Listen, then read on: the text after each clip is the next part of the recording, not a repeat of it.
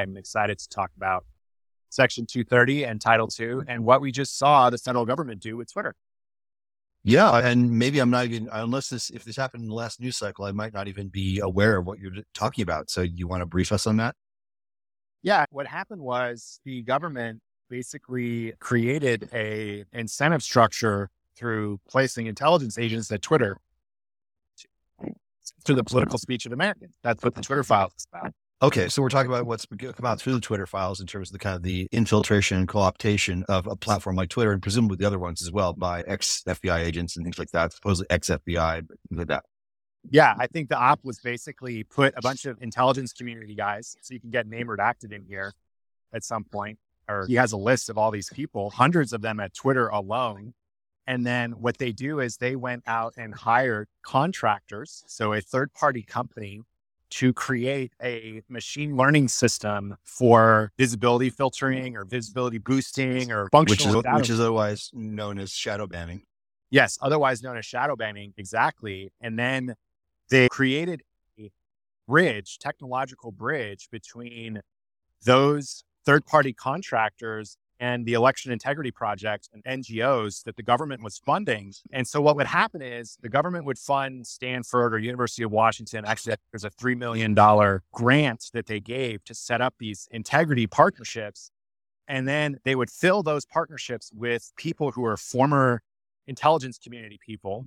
And then those people would then come up with the terms for machine learning to decide what was mis and disinformation, which they would then feed to their third party contractors that were hired by other ex intelligence community people who are working at these companies, which is this eh, is absolutely incredible. And for me, the question is, did this violate the First Amendment of the United States? And if it did, so, how did it violate? Yeah. So my understanding is the First Amendment basically protects citizens from being censored by the government because free speech is something, and that's and but that what we're what we've been seeing is a number of attempts by the government to do end runs around the First Amendment by not being the direct sense of, of citizen speech, but by co-opting other kinds of organizations to strongly hint at so that's a nice that's a nice social media platform you have there. It'd be shame if anything happened to it if we had to regulate it much more heavily. So why don't you take our suggestions and self-censor rather vigorously? Is that it?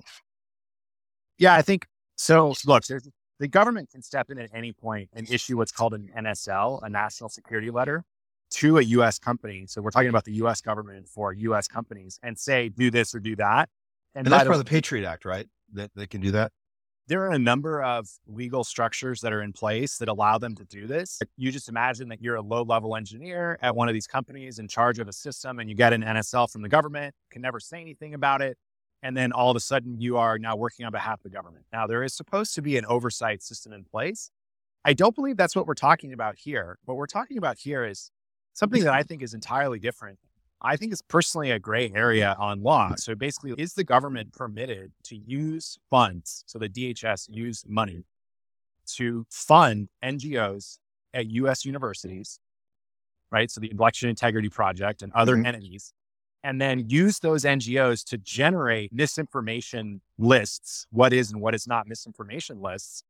And then at the same time, to have ex government people who are working at companies like Twitter or Facebook to go ahead and hire third party contractors. So it's very interesting is these were not Twitter employees that were in charge of creating the visibility filtering networks. These were actual third party contractors with different company names entire. And actually Chris Ruby in the Ruby files, he uncovered a number of these entities, some of them actually even affiliated with the Clinton Foundation, which I thought was really incredible. They're basically hired by Twitter to create the visibility filtering systems. And then they would take their input data for those systems from the Election Integrity Project. So you could imagine it's kind of like a game of telephone. The government gives the money to the NGO, the NGO creates the data. The data is then given to a third party and integrated into Twitter or Facebook right? And so Twitter and Facebook can say, look, we're just, this is something that's not really our core business. And so we've outsourced it to another company. And then that company doesn't really exist. It's a shell corporation, right? And then, then that company can say, well, we weren't really doing anything. We were just taking lists of misinformation from these NGOs. And so the question becomes like, is that a violation of the First Amendment? And what do we do about it? And of course, also, back into this 230 hate speech, free speech short conversation. Yeah, so exactly. And and obviously I think the whole idea of misinformation, disinformation, malinformation and hate speech all kind of plays into the larger conversation we're having about section 230 and what how do we protect our republic in the largest sense? That's the most important thing to me. Maybe we could talk for a minute about those terms that you mentioned. You mentioned misinformation and disinformation and there's the third one the government recently introduced malinformation. What is your take on that? Those distinctions between those? Obviously, there is some yeah. merit that yeah, yeah, information so, can be false or misleading or being promulgated for nefarious purposes. But what's your general take on those things? Yeah, I know a number of the people. Unfortunately, they are members of our local, our community wolf who are on these systems. And so the definitions that they use are disinformation is information that contains falsehoods. So material information that is not true or lies. Misinformation is all around shaping context. So you may omit information and that the omission of a piece, a critical piece of data end up making the entire statement misinformation. Then malinformation is relatively new. And I think it's just another way to say disinformation. But if you think about it like in terms of malformed information, it's the same thing where it's you take something and you distort the presentation of it in order to mislead, right? So intent is really important here. And intent, as we know, is very difficult to establish when you're doing a, a, an investigation through the fact. And so I think it's very dangerous for governments to be in the position of declaring what is a fact and what is not. I think we've seen Western governments, for me, New Zealand saying, during the COVID pandemic that we are the only source of real information was hugely the most pro- problematic thing. Wasn't this part of the main intention of the First Amendment to prevent government from setting itself up as the sole arbiter of truth and let basically the best ideas emerge from the marketplace of ideas rather than a centralized authority? Yes, that's correct. And the question is do we see a violation here? And this gets further complicated because Twitter is itself a private company. So if we were to say that Twitter is like a newspaper, okay, or like a magazine from 100 years ago, the question is if it's producing government lies, is that an example of the government doing an infringement on free? Because really what they're doing is they're just giving a particular story, if you will, to a magazine. They're not limiting somebody's talk. And I think this is where it gets really interesting because now you have to go back to the spirit of both the First Amendment and Section 230. And I think I think we should have a conversation about what the Decency Act was, what Section 230 of the Decency Act was for, and then mm-hmm. how it has evolved into where it is today. Because I think if you're going to have an intelligible conversation on this topic, you really need to understand not necessarily in terrible nuance these things, but you do need to understand the spirit of what these laws are for. So maybe we'll see a bit of background on yeah, the Section 230 was part of what's called the Communications Decency Act, which was part of the Telecommunications Act of 1996. And a lot of the Communications Decency Act was ruled by the Supreme Court as uh, unconstitutional. I think that happened in 1997. But Section 230 itself, part of the Communications Decency Act, was deemed severable and it basically stood in place. And since then, there's been some legal challenges that have validated its constitutionality. But basically section 230 my understanding is that it limits the liability of, of information service providers that publish content created by other entities whether those are other companies or individuals or whatever. So if i post something that is for example libels somebody's good name on twitter twitter's not responsible for that. Whereas if it were the new york times the new york times is considered to be a publisher and, and section 230 makes no distinction between publisher and platform. We can talk about that later. But if the New York Times publishes libel, then they are in fact liable for that libel. so they could be sued or otherwise have to take down or retract or pay civil damages for libeling somebody's good name. Whereas Twitter in, has safe harbor protections of Section 230 and doesn't have that problem. And in some ways, this is considered to be one of the things that made the modern internet possible. Some people call it the 26 word, words that made the internet. Um, and, and obviously there's been laws passed since then, like the Digital Millennium Copyright Act, the MCA, that further kind of restrict what, what uh, information service providers can publish in terms of having to take down things that clearly infringe copyright. There's and in, established procedures. But the general idea, is if you run some kind of internet service, you're not liable for what other people put on it. Now, this also gives you the right, the, the Section 230, as you run a platform, you can also take down content that you deem offensive or hate speech or whatever in your sole judgment. This gives you a lot of control. And so the question now becomes you establish this gray area between having to take down what might be federally illegal content, which might be copyright violations or direct incitement to violence, things that clearly aren't protected by the First Amendment, and other kinds of content, which you may just consider, in fact, the it says, yeah. So you don't have to take down anything that's a direct no. incitement of violence as a no, but, platform. And so, for example, well, if somebody was to get on a phone call, so like the, I think it's really important to talk about this because originally all of these ideas came from the telecom networks because there were actual operators that were listening to calls. Yes. And so then the question was if I am on a call with Wolf and Owen is also is the operator and I make and I de- defame somebody's business to Wolf does Owen is Owen liable because as a employee of the operator of the telecom service, are they he's enabling that liable, right? And so the entire idea is that if I'm AT and T and I'm holding this call, that I'm not personally liable for what third parties claim about other third parties, but those and third generally parties, speaking, open providers like telephone companies have always been presumed to not be liable for the content. Exactly. but here's yeah. the thing, right? If the government was to say to Owen, I want you to mute the line every time that Michael starts talking about a particular set of words. Is that a violation of the First Amendment? Well, and right. I would say that it is because we have an example of a telecom provider and the government is saying, okay, you cannot say these things. And they're having the operator who's sitting on the line doing it. And so I think it's very important to talk about the genesis of these ideas and their history because I think there's a, like an entire group of people that make their money by confusing this issue. Yeah, there's right? a couple like, things that confuse the issue. One is one is that the government is not saying you can't say these things. They're saying we suggest strongly that these things might be tied with Russian propaganda or whatever, or you should be on the lookout for an op that's coming your way. No, have- the Twitter files revealed that the government used specific terms like my pillow as signals of disinformation and then Twitter specifically went after tweets that were with the My Pillow and did the shadow banning. But the government never injuncted them to use those in terms of its legal force. It basically said that these are lists of terms that we have identified as subversive or marking disinformation or whatever.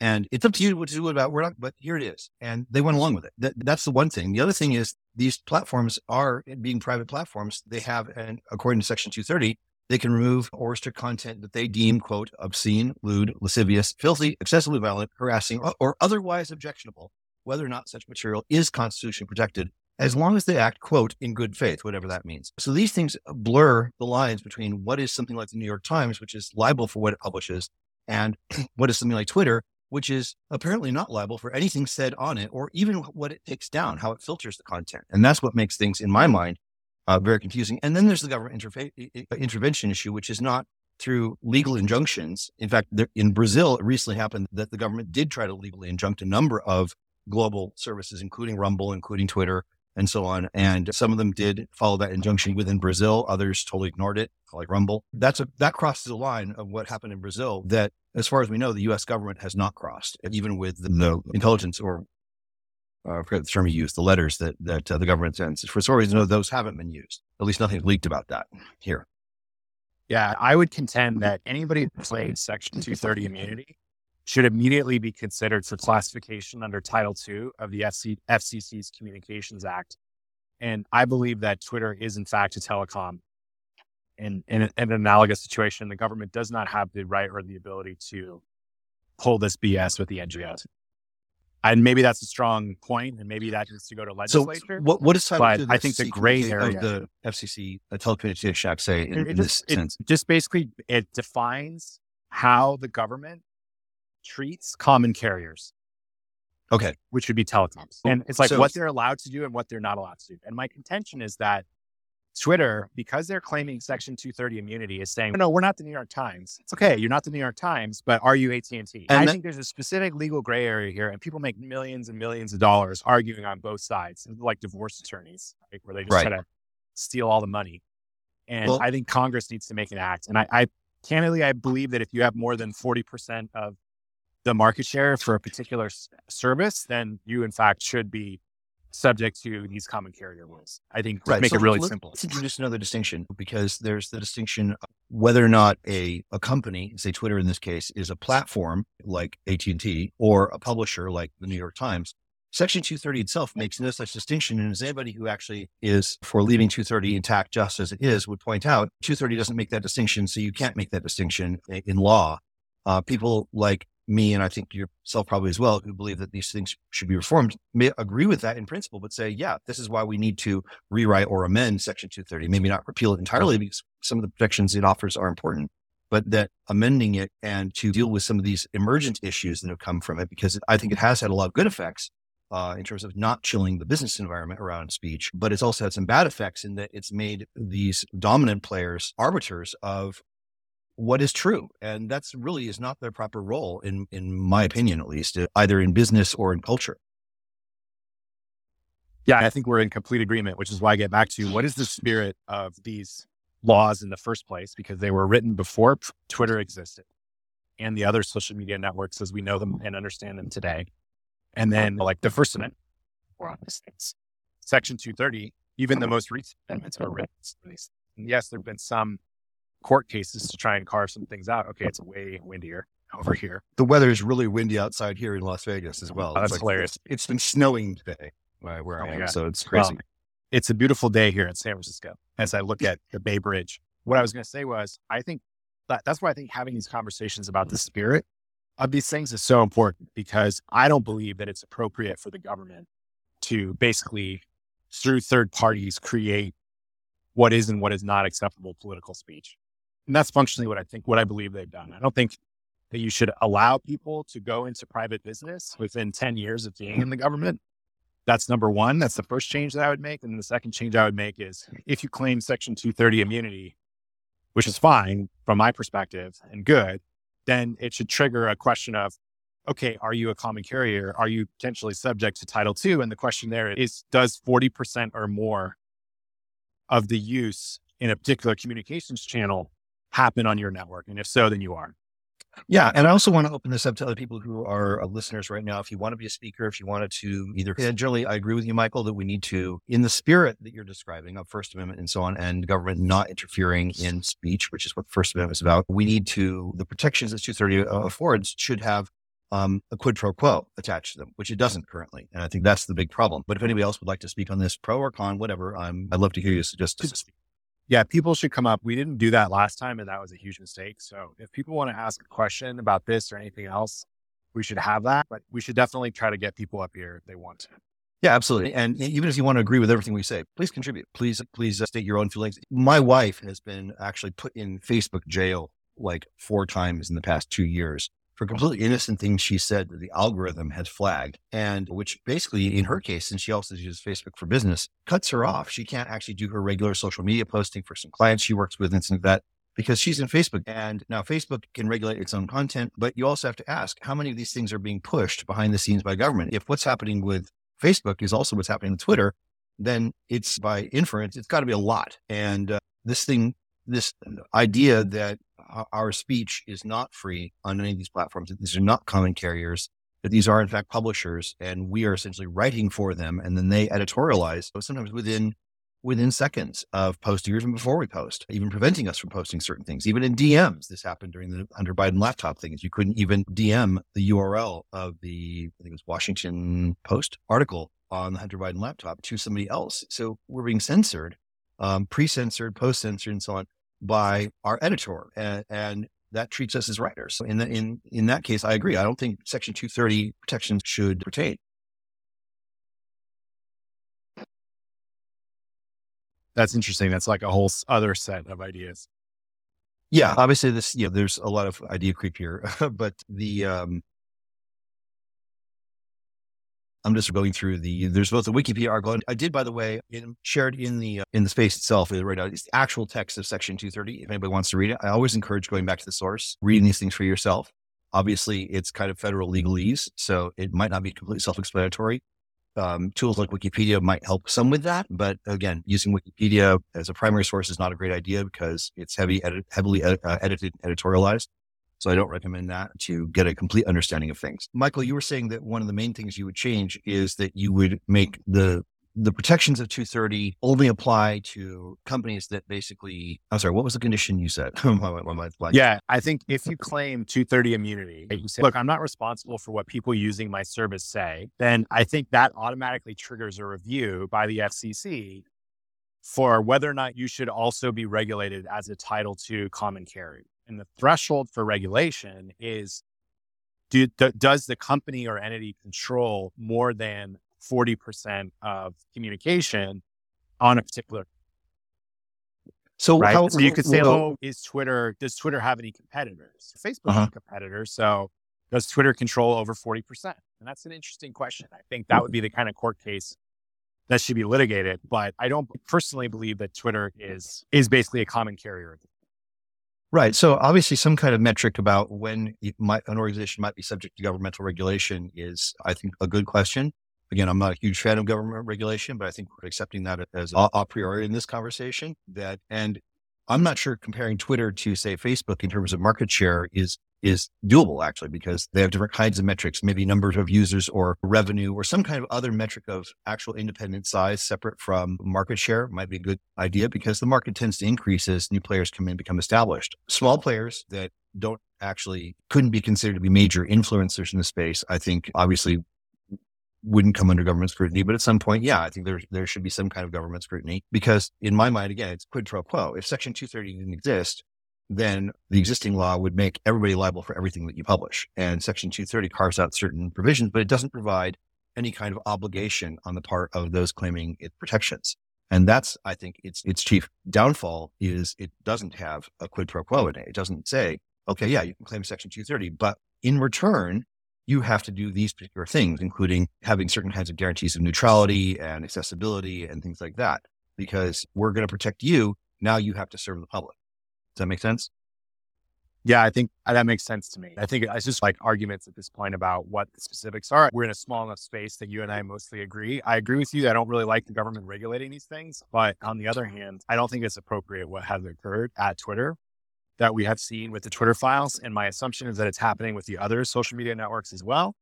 And what is, in fact, supposed to be the response, right? Like, how are we supposed to form up and distribute this information if the government's able to say anybody who says that the Constitution has been violated is an extremist. Like, right. Well, FBI just circulate that memo, and then we yeah, get to, we get to basically be labeled an extremist by the Election Integrity Project, and therefore then we are visibility deboosted. Yeah, and we've also had situations like recently with Yoel Roth, the former head of trust and safety at Twitter, going in front of Congress and claiming that free speech stifles free speech. Uh, I've seen some hilarious memes along these lines, but the basic reasoning is that if you have, if you allow unbridled free speech, then you invite in hate speech, quote unquote, which we could talk about, that then chills the environment for anybody else to speak up, which I don't see how that's possibly true because the classical uh, liberal point of view is that the only response to hate speech is more speech. And so that if you see somebody acting in a hateful way, you speak up and you act out against that with your own speech and the public decides. But Yoel Roth's assertion was that, oh, if we allow anybody to say anything, then this will cause fewer people to say anything. And yeah, I'm just, that just seems like to be a very novel idea and goes against the, everything I've understood about free speech growing up, basically. I think Owen has a question. Ah, yeah. So go ahead, Owen. Yeah, thanks. My question is, how do you think this applies or should apply to search engines? It's not quite the same thing because it's not a social media, but still you have websites that are posting all sorts of information. Much of it is probably objectionable to a lot of people. And places like Google, obviously Google has the most market share, is basically a monopoly on search. They can choose not to include things in their index, and they've done that. I think it was shown that they basically black holed Breitbart, for example, just all the search traffic went to zero. And that is a lot like visibility filtering or whatever you want to call it. They basically just don't include that information are they subject to Section 230 as well, or should they be? That's a really good question. I don't know because obviously Section 230 regulates how information service providers, which Google would be an information ser- service provider, is protected from the liability of anything that's provided by third parties. And of course, that's what search engines do. They tell you what's out there, and they go out there, they scrape it, they, they index it, you search their index, and then and then of course I think Section 230 would apply. They can remove information they consider obscene, lascivious, whatever, below Breitbart. And then as far as you know, they don't exist because you go out there, you search Google for something, Breitbart never comes up. And so it doesn't exist and is liable omission because you're never told that it existed. So if you didn't know about Breitbart, you would never learn about Breitbart. And so this is a huge matter of influence. And so in what sense is, so just based on talking it through out loud just now, I'd say that, yeah, the same thing applies. If you have a dominant market share of something like a search and you are deliberately shadow banning certain kinds of sites that are out there, you may, you would probably, I think, under Reform 230 be required to produce that information because it's out there. And so you're, you're a neutral platform and not a public. And again, I've heard people who are adamant that Section 230 is wonderful, as is, shouldn't be touched. The whole distinction between platform and publisher is, I guess, some kind of subversive thing to even say there ought to be a distinction. But I think there makes there's a lot of reasons to distinguish between platform and publisher. I think uh, it gets back to I don't actually think it's a 230 issue with Google. I think it's a Title II issue again. And the way that I think about it is that Google has used its monopoly to create highways to information from server to server, right? From client to server. And so the question is, are they able to not surface results. You could say, well, they're a third party, like they shouldn't have to link to things that they disagree with. And then on the other side, it's like, okay, but then we shouldn't grant them a de facto monopoly, which gets to our conversation last week about how through data centers, transit, enterprise licensing agreements, and their relationship with open source, from my perspective, they have created a monopoly, right? 93% market share in search. And they pay, I think, something on the order of $15 billion a year to Apple and others for customer acquisition to be the default mm-hmm. search engine on Safari. Yep. That seems like a monopolist kind of behavior. And if we're not going to regulate them under antitrust, then again, it gets back to what legal framework do you go after? Because technically, Google is not a carrier. Technically, they are actually with their ISP, but that is that would be a very difficult case to prove. I think that Google was. It would be interesting actually if, as an ISP, Google wouldn't transit Breitbart's data because then you could go after them. I just don't know how right. you would actually prove that as an ISP as such. I don't think they w- they can or would restrict that. That would be that would be crossing a line. But as a information provider, not conveyor, then yeah, that's where I think our most of our conversations around. And yeah, where I think they've clearly crossed that line. Yeah. Um, I, again, what's the difference between a provider and a purveyor? And again, presumably some kind of editorial control because a conveyor, sorry, is probably a better term, a, a content neutral platform like the phone system. Yeah. Yeah. The government can tap your wires, but they're not just going to interdict speech, even if it's considered to be offending of some, of some way. Um, if it's illegal or subversive in some way, then they have various kinds of ways of figuring out who you are. And if you're about, if you're intent on committing a crime of interdicting that. But short from that, they don't inter- interfere in private conversations. Conversations on Twitter, in many ways, have that same kind of aspect of a private conversation. The government should keep its nose out of it, except for maybe things where there's obviously things that are subversive or seditious. But then again, that line gets crossed as well in terms of the government redefining what is subversive, what is seditious, and basically attempting to influence things that haven't risen to the level of any crime. And and yeah, and trying to basically work with major providers, Google and Twitter are two of the most celebrate celebrate ones right now to to limit what people can say. And this doesn't seem to apply to just, for example, what party is in power in government right now. A lot of this seems to be coming from the administrative state, what some people call the deep state, which is enforces the regulation, decides what regulations will get enforced. Organizations like the FBI that that seem to want to enforce certain kinds of ideologies in the name of homeland security that may have nothing to do with what the who's in power in Congress or who's in power in the Oval Office. They're doing their own thing, and it seems to me that what we're seeing with the Twitter files is is a very clear signal that these things need to be called to heel. But who's going to do it? Who's watching the watches right now? Certainly not the Biden administration because it's working in their favor at the moment. Yeah, I think that's a whole other can of worms, and I think it's a good argument for the default open stance that I think you and I vector towards. It's just that default open is we consider, oh, it's not illegal in the US, but it's illegal in Brazil. Mm-hmm. It's a US company. So they, what do they do in terms of Brazil? And it's just, it's really not, it was really not good. So then you're right. like, oh, everyone should just use strong encryption and PGP. And then we got this all settled, right? Yep. Yeah, I definitely recommend Glenn Greenwald, the the journalist, has a show on Rumble every day called System Update, and I recommend it. Where he's basically he actually lives in Brazil, and even though he's he's a U.S. expatriate, so he has a good insight to comment on this. And basically, a judge in Brazil issued private letters to a number of big tech companies, including Twitter, banning, insisting that within 24 hours they ban a select list of of, of people they deemed to be or whatever to the current leadership in Brazil. And Twitter under Elon Musk did comply, but only within Brazil. So you cannot access them. If you're accessing within Brazil IP addresses, you cannot access these accounts. You can still access them elsewhere.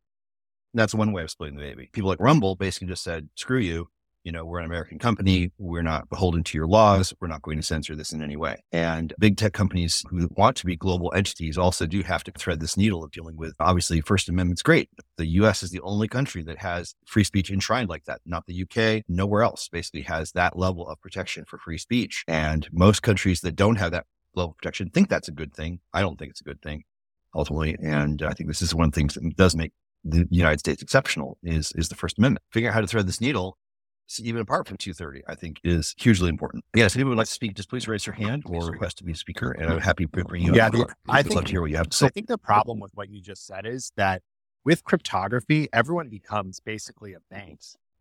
So how are you supposed to enforce any kind of institutional banking regulations? I honestly, the more I think about this issue, the more it becomes obvious to me that there's some path dependency in our regulatory frameworks. It's very clear at this point that they're non-punishing it's a complete gridlock. And then the question is like, how are we supposed to move forward? There's a huge argument. We just keep going on as we are.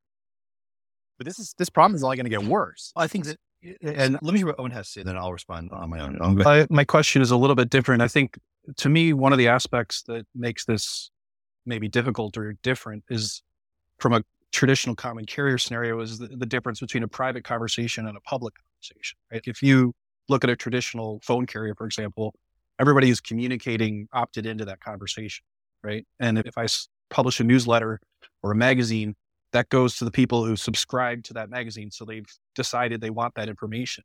And it, to me, it's a little bit different when you look at social media, where it's you're not just publishing information to the people who are following you; it's also being potentially pushed or promoted or visible, at least, to other people that didn't necessarily ask for it. And I think that's some of the arguments that these social media companies have made is that we're not preventing people from saying things. We're just preventing other people from seeing them that might not want to. So it does seem like a little bit of a different nuance there that it's not so much about preventing speech as it is preventing people from hearing the speech. Yeah, there's the uh, there's the positive censorship where we shut you down, and there's the negative censorship of we're going to shadow ban and not promote you you know, what is allowed to trend is also a form of censorship as far as I'm concerned. Because again, if you were completely neutral, then trending would basically be a perfectly numerical metric based on what people are promoting. Now, then anytime you, what, what is the statement, Michael? I'm sure you know it. Any, anytime a metric becomes a target, it ceases to be a metric. Yeah. Uh, yeah. There's the well known anonymous law on that. I think the problem with right. the so, newsletter so, argument, Owen, is that I don't have the ability to opt out of the election integrity project's machine learning bullshit. If they gave me the option to turn off that misinformation filter, sure, I they could make that argument. But absent them doing that, no, does not fly. Yeah, and to Mike your point, Mike, before we uh, before Owen spoke, are we screwed? I would say, yeah, maybe in some senses we are. I'm an optimist, and so I'd like to think that because technologies are evolving so rapidly right now, one of the most likely scenarios is that other disruptive technologies are going to continue to emerge that that disrupt or make less possible the kinds of corruption we're seeing. Obviously, decentralized technologies, the, the edges may still be co-opted by the, by these existing power structures. For example, like cryptocurrency. The banking regu- regulation system is regulating how fiat currency gets turned into crypto and vice versa. Um, that's to be expected, but cryptocurrency still exists and it still has value and it's completely independent of the fiat currency system. And, and, and that's emerging. I mean, that's a separate conversation. But the point is, um, disruptive technologies will continue to emerge, even around speech. Things that we take for granted now, like Twitter. Twitter has always existed. Twitter will always exist. Facebook has always existed. Will, will always exist turn out not to be true within 10 or 20 years. I'm 10 you know, blocks uh, away from Western Union and they still deliver as many telegrams today as they did in the 1870s. So I don't agree yeah, with that statement at all. And the other thing well, is I don't want to wait my entire life for a competitor to. Okay. It's interesting because you could look at any number of things that still exist, but, and may in, in some sense, but not have scaled. Sure. Okay. Many telegrams are sent. But is that what people think of when they think of Western Union now? Mostly they think of sending money. It's pivoted. So yeah, you, I guess you could send a telegram but who does that? Nobody. IBM still exists. It still has purpose. Microsoft still exists and is still dominant in certain areas. But has Apple, has Mac OS eaten Microsoft's lunch? No, but it has its own market. So these things emerge. It's like I say, when I was a kid, I loved electronic music. I still love electronic music. But when I was a kid, I was under the idea that, oh, now we have electronic instruments. They're going to replace acoustic instruments. And then I came to realize later, no, they coexist. These things will continue to coexist, and people who want to use them have, have will have the ability to use them. And and so I'm not saying that anything old stops existing. I'm saying that it learns its kind of rightful place in the order of things. And the things we take for granted now as dominant won't necessarily always be dominant. Who remembers MySpace? A lot of people, but who uses it? Nobody. Yeah, there's going to be things around in the future that people say, oh, yeah, that used to be the big thing, but now it's not that's the pattern that repeats itself over and over again. You saying, well, you disagree with me on the basis that Western unions do this. I'm going to say, sure, it still exists. So what? Yes, but Western Union is also doesn't have a monopoly over their transit lines which Google and Twitter and these guys do. But do yes. they? Because they are dominant. I will definitely agree with you. Monopoly is a much different kind of thing. And if there's one thing we know about trying to corner markets, trying to be dominant in a particular market, is that creates a vacuum of competition and encourages disruptive technologies to emerge. In a free market, trying to corner a market, basically, if you try to do it legally, it leads to black markets. If you try to do it in the free market, then it leads to a disruptive competitor. Before we're getting down to the about 10 minute mark, of course, if anybody else wants to speak, please just raise your hand. And I want to mention that my podcast, the Beware of Wolf podcast, which is youtube.com slash at Beware of Wolf podcast, I've been republishing these conversations. There's now, I think, three or four of them up. This one will go up in a few days. You don't have to find the Twitter space and they're all going they're all going to be chapter, chapterized as well because Michael and I have been having these pretty wide ranging conversations. I encourage you to follow me there. And my thing basically is about helping people think better, not teaching people what to think, but teaching people how to think. Do you want to give your own little mini introduction, Mike? Yeah, I first of all, I appreciate everybody coming here. I think this is a very difficult topic. What is evil speech? What is bad speech? What should we do about it? I mm-hmm. don't think there's any like really particularly good way to think about it other than I wish I have a set of cultural beliefs that I think are consistent with the American founding, but maybe they mm-hmm. aren't. And so that's what I'm for. And then in terms of why do I do this info diet stuff, I see a lot of people who are overwhelmed with information. They don't really know how to parse what they're reading or contextualize it in their own lives to take forward action and achieve their mission and goals. And so a lot of the work that I do, including having these conversations, is just try to figure out how do we take a position on these things? How do we integrate them into our frame of thinking? What, like to Wolf's point, what ways of thinking are available to us? Not necessarily, hey, this is the solution, you should take it, but this is the process that I use to get to the solution or get to the understand and then help people develop those models for themselves so they can make more efficient decisions. And of course, you can just follow me on Twitter. I have products and courses and stuff that are available from time to time, but I don't have any. I'm not interested in doing the course anytime soon. And from a product mm. perspective, maybe I'll release like a $27 one day info detox course here in a couple months. But otherwise, yeah, very low touch. Yeah, I'm looking forward to that coming out. I think you have some great things to say and some great things that people should generally learn. I think you and I primarily share the value that we want people to think better, think for themselves, and eh, in the belief that's what upholds a strong world, a strong society. And the more that people exceed that, that either never learn to think, never learn to make sense of the world and so on, the more they become passive tools of existing power structures. And that's ultimately weakens society. Would you agree? Oh. I believe so. Oh. Yeah. Owen, did you want to say something? Yeah, on the topic of hate speech, I think one of the other arguments I've heard a lot of people make about the need for shadow banning or censorship is that the platforms would potentially become a, a cesspool if it wasn't done. If you imagine if they were deemed a common carrier and they weren't allowed to censor anything, then you might see every reply thread with trolls just putting the N word or telling everyone to kill themselves or other things that are deemed hate speech. But I guess my question is if they were deemed a common carrier, how would you prevent the platform from becoming a cesspool or someplace something that just nobody wanted to use because it was just full of speech they didn't want to see? Yeah, I think that's a great question. Do you want to talk about that first? Yeah, I was just going to say that's a 4chan problem. And I don't really believe the priors because Twitter is going to try and make money and they're going to try and have advertising. So it could be like, hey, if you want to pay $20 a month to watch all the troll stuff because we can't advertise against it. You're free to do. Otherwise, you're going to have to have some level of visibility filtering in place. And then it's just a matter of which one that you choose. And then you can algorithmically prove by being able to audit on GitHub. And I think this is what Elon is moving towards so that I can actually see what is the machine learning that they're using in the algorithm. And the value of Twitter as the network isn't diminished by publishing these things because you can't just make Twitter tomorrow, right? They tried this with Mastodon, they tried it with a bunch of other ones. So I, I don't actually believe in the prior that if you were to open everything, default open on Twitter, that it would actually turn into a cesspool and everybody would leave. I think that's a, that's like a red herring in order to justify shadowy security through obscurity rather than security through good practice. Personally, I think that um, if there's a profit incentive, which there is, then you can create an open system that allows people to opt into their level of filter. So you talk about the hate speech issue from my own perspective from 4chan is you'll hear people deride it as a cesspool of, of hate speech and so on.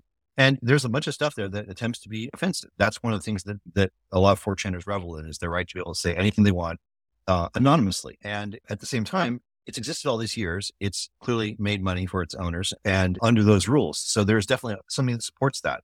Is it just degeneracy and so on? No, I've seen some good things come out of 4chan. Certainly a lot of very pithy memes.